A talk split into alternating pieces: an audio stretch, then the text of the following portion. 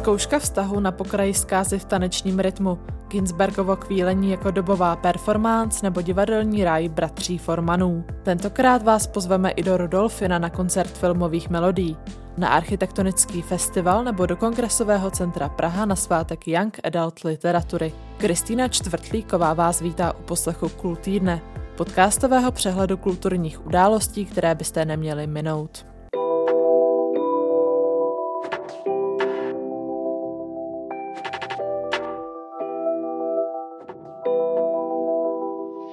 Ženství, rodinné vazby, ale také hledání svého místa na světě a sebepřijetí i pochopení blízkých osob. Taková témata otevírá celovečerní debit Zrcadla ve tmě. Šimon Holý se v něm pokusil definovat problémy současné generace mladých dospělých. Hele, a to byla kolikátá otázka? Pátá. Uh, kolik jich tam ještě? Kdybys mohla změnit cokoliv na způsobu, jakým jsi byla vychovávaná, co by to bylo? Všechno. Základní linku vztahu třicátníků tanečnice Marie a jejího přítele Františka nebourá vyplnění speciálního dotazníku.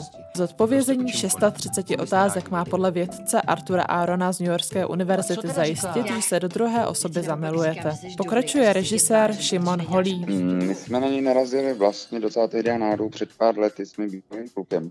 A byla to taková snaha zachránit náš vztah. Vlastně už během toho, co jsme zkoušeli ten test, tak jsem si uvědomoval, že, že v tom je nějaký dramatický potenciál upřímně pro film protože se díky těm otázkám člověk může dozvědět strašně moc o, o tom druhém a může se tím vlastně dost ukázat uh, z toho nitra toho člověka. My máme všechny ty otázky a dospěli jsme k tomu, že on, ono, ty tři sety otázek jsou vlastně stavění tak, že s každým setem otázek, těch 12, jdeme hloubš a hloubš. A ten první je hodně po povrchu. A přišlo nám, že nebudeme trápit diváka těma prvníma pěti, protože ty jsou opravdu eh, jako až příliš snadný a vlastně bychom se jako zbytečně tak topili 5, 6, 7 minut toho filmu v otázkách, co opravdu nejsou ani zapotřebí řeš, řešit. Oba jsme lidi. No. No, oba máme rádi podobné jídlo, líbí se nám stejný film, stačí? Jo, asi. Vztahová studie s Alenou Dolákovou v hlavní úloze má v tvůrcově pojetí navázat na estetiku československé nové vlny a oživit tehdejší filmový jazyk. My jsme vlastně se snažili navázat na to, co se tu točilo úspěšně, co měli diváci rádi, aby to zároveň pro, platilo pro dnešní dobu. A co mě docela zarazilo je, jak některý žánry jsme opomenuli už úplně v té tvorbě, například takový muzikály. Já jsem úplně náhodou jednou narazil na Kdyby tisíc klarinetů, že jsem si to tak znova osvěžil, protože to byl pro mě film, co jsem znal z dětství, ale tím jsem dokončil. A vlastně mě překvapilo, jak velmi zajímavě řešená je kamera v tom filmu, jak krásný jsou všechny taneční scény v tom filmu.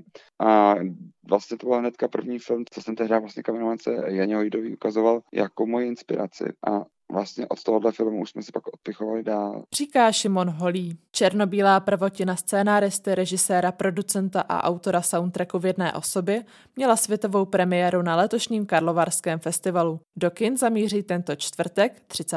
září. Recenzi filmu najdete už nyní na webu informuj.cz.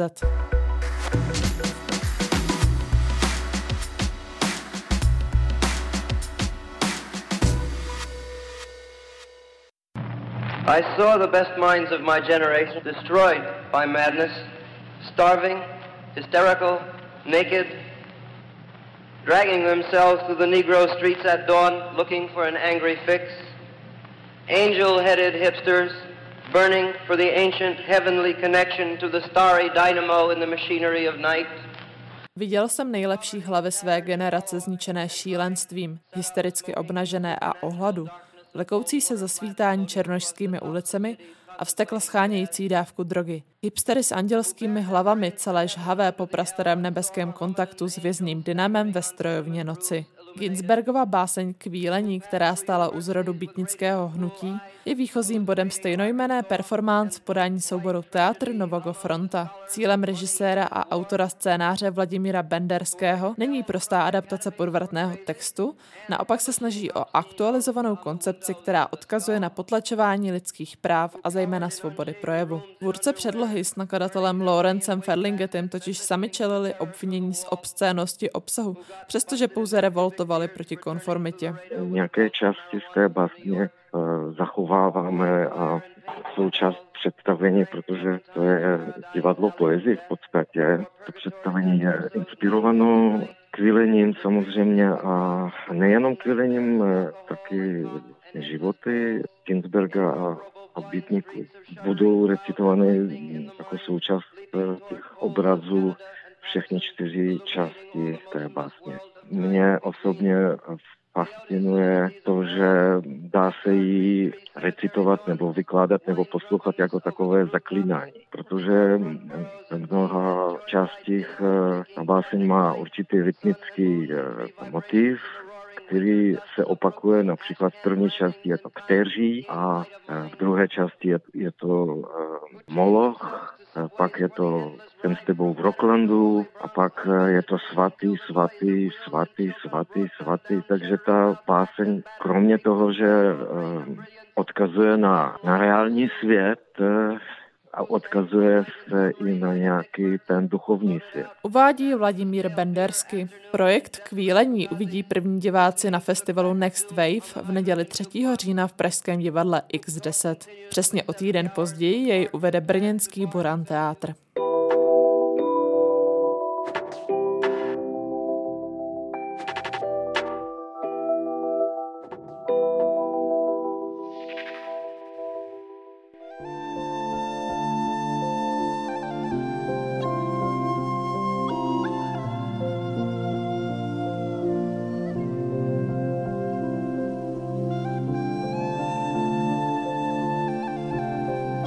Kontě má sedm nominací na ceny Americké filmové akademie, za podmanivé melodie k hollywoodskému trháku Titanic v režii Jamesa Camerona získal dva Oscary. Dvořákovou síní pražského Rudolfina bude v sobotu 2. října znít i hudba ke sci-fi klasikám Apollo 13, Vetřelci nebo Avatar a dojde i na statečné srdce, čistou duši, nebo třeba legendu o vášni s Bradem Pittem.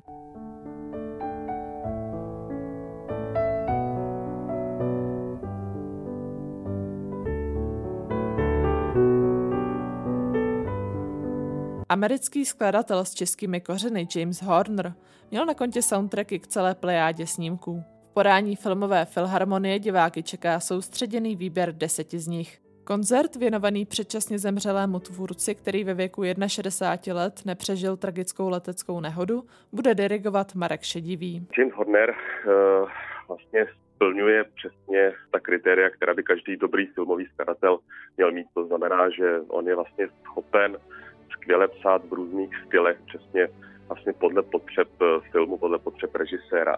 Mně vlastně napadá taková paralela ještě s Johnem Williamsem, který ve své hudbě často čerpá vlastně té studnice klasických ruských autorů, jako je Šostakovič nebo Prokofiev a zejména Čajkovský.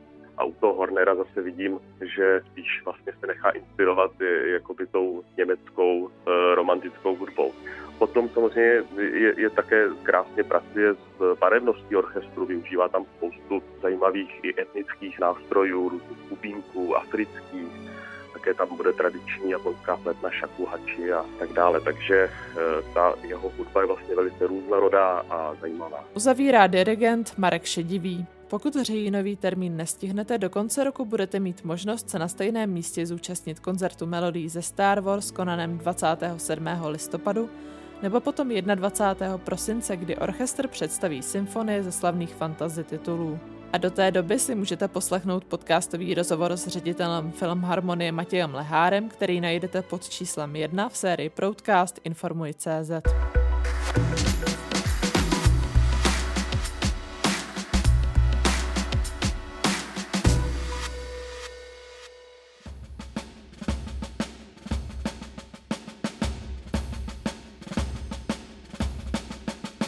Hala číslo 17 v Pražské tržnici se na tři měsíce promění ve svět představivosti, kreativity a řemeslné dovednosti. Divadlo bratří Formanů do metropole vůbec poprvé přiváží své Imaginárium – Velkolepou výstavu, která se v areálu bývalých jatek otevírá ve středu 29. září. Návštěvníky čekají překvapení a objevování zákoutí mezi dekoracemi, loutkami, hračkami a v neposlední řadě také interaktivními předměty. Většinu exponátů si bude možné vyzkoušet, jak prozrazuje spoluautor instalace Matěj Forman. Tam jde o to, že řada těch mm, objektů přicházejí z divadla, loutky, dekorace. K tomu vlastně přidáváme loutky, se kterými se dá prostě vyzkoušet maňásky, loutky, se kterými se dá zkusit, eh, jak se hraje s marionetou. To jsou takové malé scény, které člověk potká během toho, jak se tím imagináriem projde, nebo děti potkají a můžou si zcela svobodně prostě na to šáhnout a vyzkoušet a i takový divadelní stage, scénky, paravany, prostě za který se dá zalíst. Ono je to hezký na pohled, ale je to funkční i s tím, že ty loutky jsou u toho a je prostě každému zřejmý, že si to může vzít do ruky. Pak jsou tam um, takzvaný hybohledy nebo inspektákly nebo video movementy, tak to nazývá Pavel Macek, to je výtvarník a dělá takový krabičky, je to těžko popsat, dřevěná krabička, do který míří skátko. U toho je klička většinou a nějaký vypínač.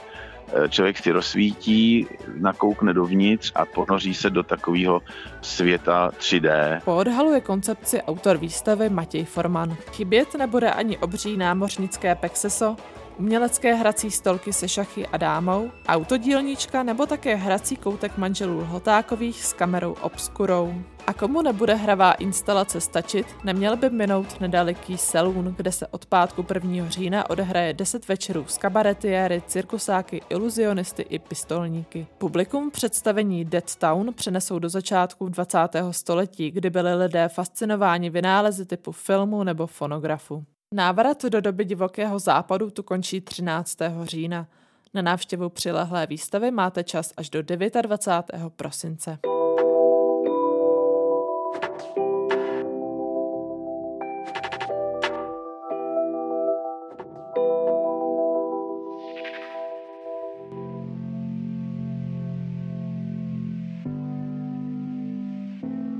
Příznivce Young Adult literatury čeká v sobotu 2. října největší událost roku. Na Homebook Fest v Kongresovém centru Praha se sjede řada domácích autorů. Hlavní hvězdou ovšem bude podle projektové manažerky festivalu Veroniky Sonkové německá spisovatelka Lynn Rina. Nejvíc mladé čtenáře oslovila hned uh, svojí první knížkou, která uh, byla do češtiny přeložena, což jsou Kroniky prachu. A je to taková historická romance z prostředí knihovny. Do metropole doveze svůj očekávaný román Límea o dívce z ostrovního národa Sorajů, umíněné stát se nejlepší lovkyní ze všech. Ten bude teprve vycházet, takže tam si na reakci čtenářů budeme muset počkat. On vychází opravdu až k tomu Humbug Festu, a, takže čtenáři a fanoušci Linriny si ho budou mít možnost koupit a nechat podepsat a právě úplně čerstvý přivezený z tiskárny. Na prodejním festivalu se objeví Kateřina Šardická s nadpřirozenou detektivkou zmizení Sáry Lindertové. Vladimíra Šebová zase představí fantazi s nádechem slovanské mytologie Dcera zimy. A dojde třeba i na LGBT plus tématiku, jak prozrazuje Sonková. Tam uh, máme vlastně hned tři autory, uh, se kterými bude diskutovat uh, blogerka a uh, booktuberka Martina Krauzová. A máme tam uh, Thea Edera, Sam Xabisus a Lou Fever, což jsou všechno poměrně zajímavé osobnosti, které se ve své tvorbě právě věnují tématice LGBT+. Myslíme si, že je to určitě pro mladé lidi zajímavé téma, i proto jsme ho do programu zařadili a právě i proto, že samotní autoři těch knih mají nějakou svoji zkušenost, řekněme, že se pohybují v té LGBT plus komunitě a podobně, tak eh, můžou vlastně posluchačům přiblížit nejen svou tvorbou tuhle tu tématiku, ale vlastně i svými osobními zkušenostmi, což nám přijde určitě hodně zajímavé. Říká Veronika Sonková. Diskutovat se bude také o tom, co může klasická beletrie přinést současnému čtenáři. Na přetřes přijdou i stále populárnější podcasty, o kterých budou debatovat autorky opravdových zločinů. Lucie Bechinková a Bára Krčmová. Vstupenky na Humbug Fest zakoupíte v předprodej v síti Ticketstream.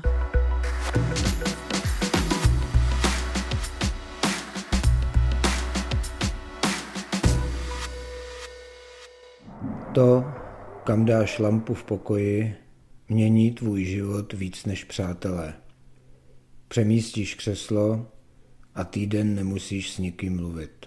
Po stopách modernisty Jana Kotěry, po současných i minulých dopravních tepnách, za skvosty historie i za nejmodernějšími stavbami. Všechny barvy kvalitních projektů představí nejen o víkendu 2. a 3. října celorepublikový festival Den architektury. Bezplatně pořádá na 300 akcí ve více než 80 městech v Česku i na Slovensku. Zájemci se dostanou do běžně nepřístupných budov, na komentované procházky, cyklovíštky i výlety vlakem s odborným výkladem nebo na projekce dokumentů, přednášky a workshopy. Otevře se třeba Karlovarský Grand Hotel Pub, zbrusunové sídlo Fakulty humanitních studií v Pražské Libni nebo schátralý zimní stadion v Opavě. Celý program najdete na webu denarchitektury.cz. A to je z nového kultýdne vše. Od mikrofonu se loučí Kristýna Čtvrtlíková, těším se zase za týden.